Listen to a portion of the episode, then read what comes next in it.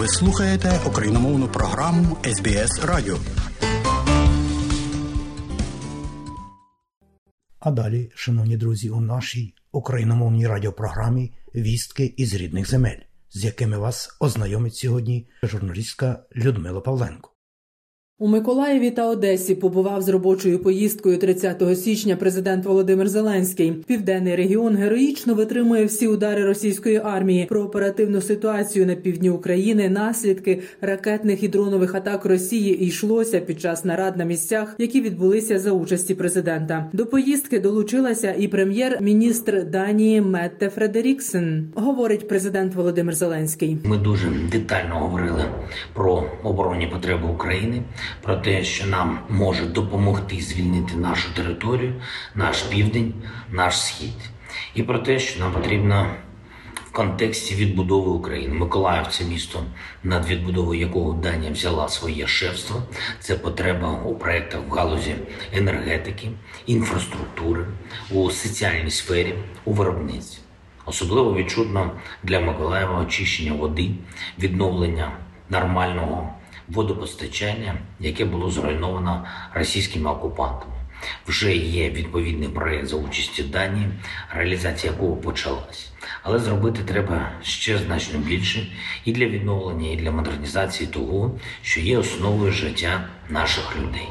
Сьогодні у Миколаєві ми відвідали шпиталь, в якому рятують наших воїнів після поранень, подякували лікарям, медичним сестричкам, підтримали наших захисників. Цей шпиталь тільки один з тих прикладів, коли модернізація відновлення є критично важливими. Повний виклад щоденного звернення президента слухайте наприкінці матеріалу. У 340-й день війни втрати російської окупаційної армії на війні в Україні з моменту повномасштабного вторгнення перевищили 126 тисяч. Як розповів міністр оборони України Олексій Резніков в інтерв'ю BBC, російська армія втрачає щодня приблизно 500 чи 600 військових, тоді як Україна втрачає десяту частину цього. Точної кількості втрат збройних сил України українська влада не розсекречує. Ця тема часто стає предметом маніпуляцій для російської пропаганди, російських фейкових інформаційних вкидів у інформаційний простір України. Це ж стосується і теми мобілізації. Російські пропагандисти не втомлюються продукувати нові й нові ролики з, начебто, агресивними діями українських силовиків з метою примусової мобілізації, нова хвиля якої, начебто, почалася в Україні. Поміж тим, мобілізація в Україні триває постійно без жодних хвиль, а розпочалася ще торік, 24 лютого. Про це нагадав начальник управління персоналу штабу командування сухопутних військ збройних сил України Роман Горбич. За його словами, спочатку територіальні центри не справлялися з чергами добровольців, а зараз обсяги мобілізації зменшилися в рази. Нині у більшості випадків громадян викликають до територіальних центрів комплектування, щоб уточнити військово-облікові дані. Рішення ж про мобілізацію ухвалюється після висновків медичної комісії про придатність до служби. Потрібні фахівці як на нові зразки озброєння, які нам е, дають партнери, так і для поповнення втрат. В першу чергу мобілізують особовий склад за визначеними військово-обліковими спеціальностями. Особовий склад, який раніше не проходив служби, вони можуть бути призвані тільки в навчальні центра, де знову ж їх вчать за визначеними спеціальностями. Після того вони прибувають до військових частин на конкретні посади.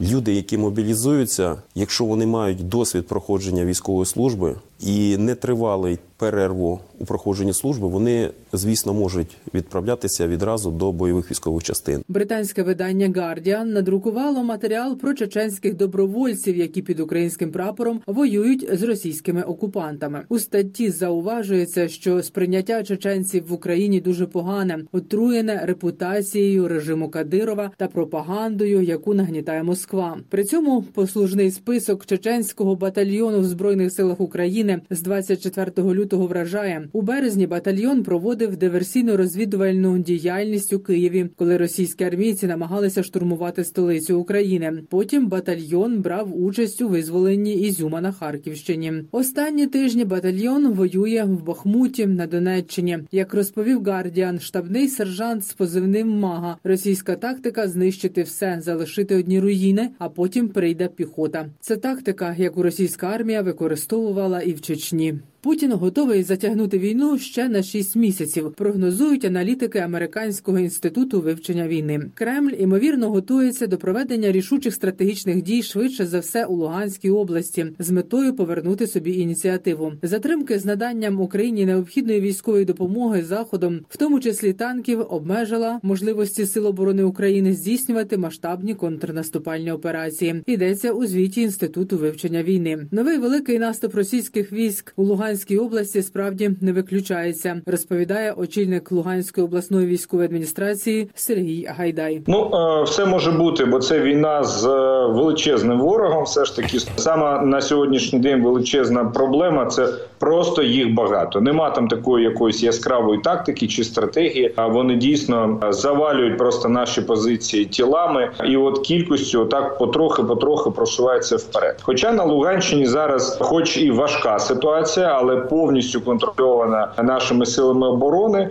І якщо з боку Донецької області е, Білогорівці ми міцно там тримаються позиції нашими захисниками, то Сватівсько-Кремінський напрямок дуже важко, але все ж таки наші сили оборони мають успіх. Військово-політичний оглядач Євген Дикий вважає, що у планах російського воєнного командування можливі одночасні удари повз Харків на Полтавщину та з під Запоріжжя по степах з метою відтіснити українську армію на правобережжя Дніпра. Наразі Росія не має сил для втілення такого плану, хоча вже мобілізувала 350 тисяч вояків. Тому найближчим часом продовжаться інтенсивні російські атаки на Донбасі. От, от такі речі, я думаю, можуть повторюватися, наприклад, під Сватовом так само. І от якщо вони будуть весь час діяти тільки так, і оцю всю величезну мобілізовану біомасу навезуть тоді е, в ті окопи і не поженуть їх в наступ, а навпаки скажуть. От окопуйтесь в 4-5 ліній, сідайте там, і хай українці цю оборону проривають. Оце для нас найтяжчий сценарій насправді, і от він вже дуже сильно залежить і від результатів мобілізації, і від постачання саме нового ударного озброєння, зокрема важких танків, зокрема літаків. Про ситуацію на північному кордоні України з Росією розповідає командувач оперативного командування Північ генерал Віктор Ніколюк. Знаходимося на державному кордоні України. Практично за нами вже територія Московії, Росії. На даний час ситуація контрольована. Звичайно, ми передбачаємо будь-який варіант розвитку подій, але в той же час, як ви бачите, саме тримає під контролем. Перевіривши свої підрозділи, я впевнений, що ми готові до натиску ворога, ми стримуємо його. І як захистили Чернігів раніше, так наразі захистимо. А по-простому не дамо ворогу навіть дійти до Чернігова. Україна найближчим часом має отримати бронетехніку, яку їй надають союзники. Польща через кілька тижнів передасть танки Леопард. Потім очікується постачання танків челендж виробництва Великої Британії. Згодом Іспанія, Фінляндія та інші країни доєднаються до військової допомоги Україні. Коментар військового експерта Дмитра Снегирьова. Протягом місяця ми побачимо власне не тільки танки, але й головне БМП і БТР. Потрібен час на навчання українських екіпажів. Це не радянські Т-72, Т-80, на яких наразі воюють наші захисники. Це найбільш складна зброя в моменті її опанування. І друге, чому може виникнути затримка в постачанні танків, це створення логістичних баз на території відповідно Польщі, Чехії та інших країн. Це і постачання запчастин, і головне створення ремонтних баз для західної бронетехніки. Україна почала готувати аеродромну інфраструктуру для сучасних винищувачів. Повідомив речник командування повітряних сил збройних сил України Юрій Гнат. За його словами, на нових аеродромах могли би розмістити американські винищувачі F-16, які нині найбільше розглядають для можливої передачі України через їхню багатофункціональність. Один такий літак може завдати ударів по наземних цілях різними типами зброї, а також стати частиною протиповітряної оборони, захищаючи небо України від російських повітряних атак.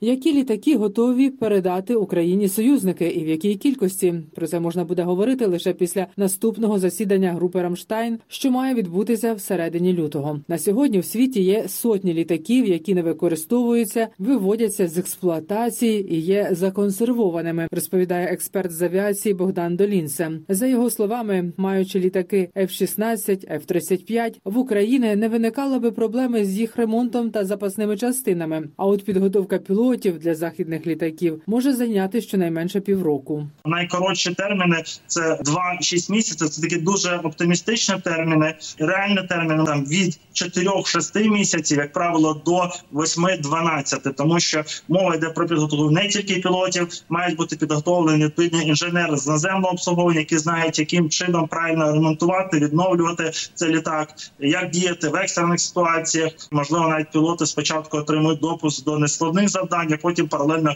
вже експлуатуючи їх на території України, зможуть е, продовжити своє навчання, отримувати нові кваліфікації для того, щоб виконувати все більш складні складні завдання з даними типами літаків. Німеччина могла би передати Україні підводний човен. Це б допомогло українцям вигнати російський флот з Чорного моря. Таку думку висловив заступник міністра закордонних справ України та експосол у Німеччині Андрій Мельник. Але наскільки реальною є така ідея? В інтерв'ю Суспільному мовленню Андрій Мельник зазначив, що робота із західними партнерами щодо додаткової військової допомоги Україні не припиняється. Йдеться про те, що ми б хотіли на цей контрнаступ, який готується там весняний там чи пізньовесняний, принаймні те, що озвучували, ну щонайменше 300 танків, бойових танків і десь 500 бойових машин піхоти. Тобто, ну і плюс, звичайно, для цього потрібно готувати військових для всіх. Це той мінімум, який б нам дозволив справді спланувати нашим військовим операцію з мінімальними втратами, але з максимальним ефектом. Це це надскладна операція, яка може бути успішною лише якщо в нас є достатня кількість е,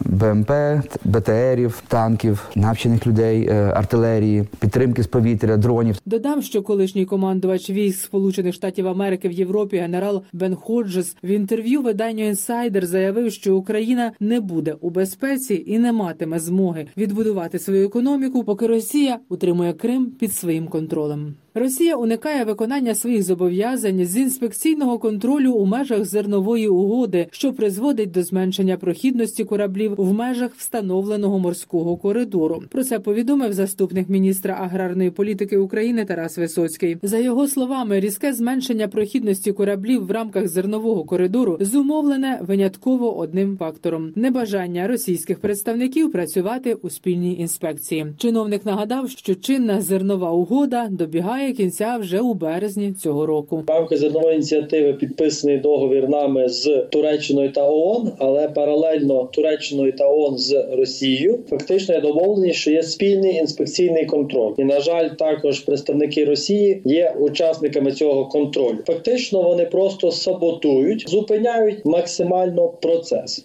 Зернова ініціатива, яка підписана в кінці липня, передбачає чотирьохмісячний термін діяльності з наступними продовженнями. І тільки наближається час до продовження, ми бачимо саботаж росіян, щоб виторгувати якісь кращі умови на майбутнє. Український поет, перекладач, сценарист, літературний критик Дмитро Павличко, який помер увечері 29 січня, є одним з авторів декларації про державний суверенітет України, а також одним з організаторів народного руху України. Був першим очільником товариства української мови імені Шевченка. А про внесок Дмитра Павличка в українську літературу та культуру розповідає завідувач кафедри літературознавства Національного університету Києво-Могилянська академія Роман Веретельник. Звісно, ми не можемо тільки говорити про його вірші. Він був і сценаристом, і працював в кіно. Наприклад, фільм Сон про Шевченка 1964 року. Павличко видавав журнал Всесвіт в 70-х роках, і це було перше знайомство для багато читачів з різними світовими власне зразками класики і взагалі з цікавезними творами. Він перекладач світового сонету, і в нього це видання знамените видання Шекспіра в шести томах у 80-х роках. Все українською мовою. Це неймовірно на той час, чи ще раніше, при кінці 60-х, коли видав Павличко твори Богдана Ігора Антонича. Якось важко було повірити, що тоді можна було таке здійснити, і можна собі уявити, який це видання вплив мало на молодих письменників того часу. А ще Дмитро Павличко, автор багатьох поезій, які стали пісенними хітами для багатьох поколінь українців. Серед них і вірш Два кольори на музику композитора Олександра Білаша. Цю пісню виконували Дмитро Гнатюк, Василь Зінкевич, Василь Сліпак, Квітка Цісик. Пропонуємо вашій увазі фрагмент у виконанні Квітки Цісик. Два кольори, мої два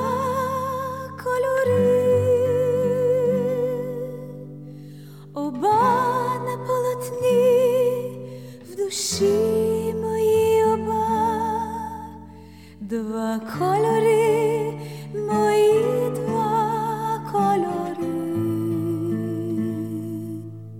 червоне то любов, а чорне.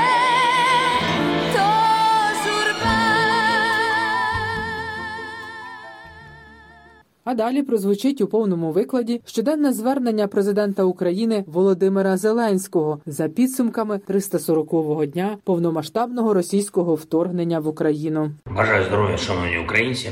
Сьогодні увесь день у відрядженні спочатку Миколаїв, потім Одеса. Зустріч та переговори з делегацією Данії, з пані прем'єр-міністром Фредеріксен, представниками коаліції партій, зокрема з міністром оборони Данії і міністром закордонних справ. Вони у складі делегації. Ми дуже детально говорили про оборонні потреби України, про те, що нам може допомогти звільнити нашу територію, наш південь, наш схід, і про те, що нам потрібно в контексті відбудови України. Миколаїв це місто, над відбудовою якого Данія взяла своє шефство. Це потреба у проєктах в галузі енергетики, інфраструктури, у соціальній сфері, у виробництві. Особливо відчутно для Миколаєва очищення води, відновлення нормального водопостачання, яке було зруйновано російськими окупантами. Вже є відповідний проєкт за участі Данії, реалізація якого почалась. Але зробити треба ще значно більше і для відновлення, і для модернізації того, що є основою життя наших людей. Сьогодні у Миколаєві ми відвідали шпиталь, в якому рятують наших воїнів після поранень, подякували лікарям, медичним сестричкам, підтримали наших захисників. Цей шпиталь тільки один з тих прикладів, коли модернізація відновлення є критично важливими. І я хочу подякувати Данії, особисто пані прем'єр-міністру та іншим представникам уряду Данії за готовність допомагати Україні, за готовність підтримувати до повного відновлення територіальної цілісності України та до повної відбудови усього того, що необхідно для життя. В цьому фундаментальний сенс нашої співпраці з партнерами. Російський терор має програти всюди, в усьому, на полі бою. І в тому, що не залишив жодної руїни в нашій країні, щоб ми змогли все відновити і тим довести, що свобода міцніша. Сьогодні ж в Одесі ми доволі докладно говорили про наші безпекові та гуманітарні ініціативи. Зокрема, Данія підтримала нашу чорноморську експортну ініціативу та приєдналась до програми Зерно з України Grain from Ukraine. Той факт, що ми маємо суттєвий прогрес щодо продовольчої безпеки, доводить, що можемо досягти прогресу і щодо інших пунктів нашої формули миру. Сьогодні ми обговорили, якою конкретно може бути участь Данії в реалізації пунктів формули миру. Звичайно, я подякував Данії за надану оборонну підтримку за суттєве посилення нашої артилерії, за готовність долучитися до танкової коаліції. Обговорили сьогодні, що ще можемо зробити, щоб посилити українських воїнів. Також координуємо наші дії, щоб посилити санкції проти Росії. А також я закликав Данію долучитись до наших зусиль по захисту спортивних структур і міжнародного олімпійського руху від дискредитації через намагання окремих представників спортивної бюрократії допустити російських спортсменів до міжнародних змагань. Звичайно, окрему увагу приділив внутрішній ситуації в Миколаївській та Одеській областях, провів відповідні наради з військовим і обласним керівництвом. Це не тільки про безпеку, хоча про безпеку нашого півдня передусім, але й про соціальний стан в регіонах, про наявні економічні можливості.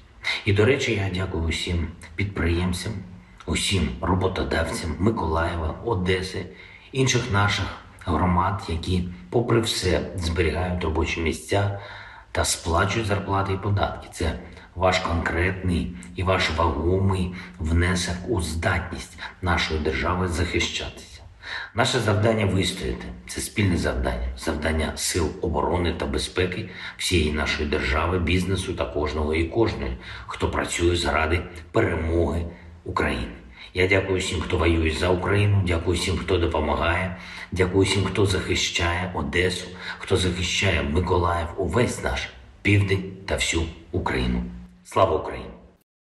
Людмила Павленко для Радіо СБС. І далі нагадуємо, що Україномовна програма Радіо СБС щодня подає вістки з рідних земель та огляд новин бюлетеня СБС Радіо. Заходьте на нашу веб-сторінку www.sbs.com.au Ukrainian і також на нашу сторінку у Фейсбуці. Ви можете слухати наші радіопрограми також і через мобільні додатки App і Google Play. Слухайте Радіо СБС сьогодні і завжди.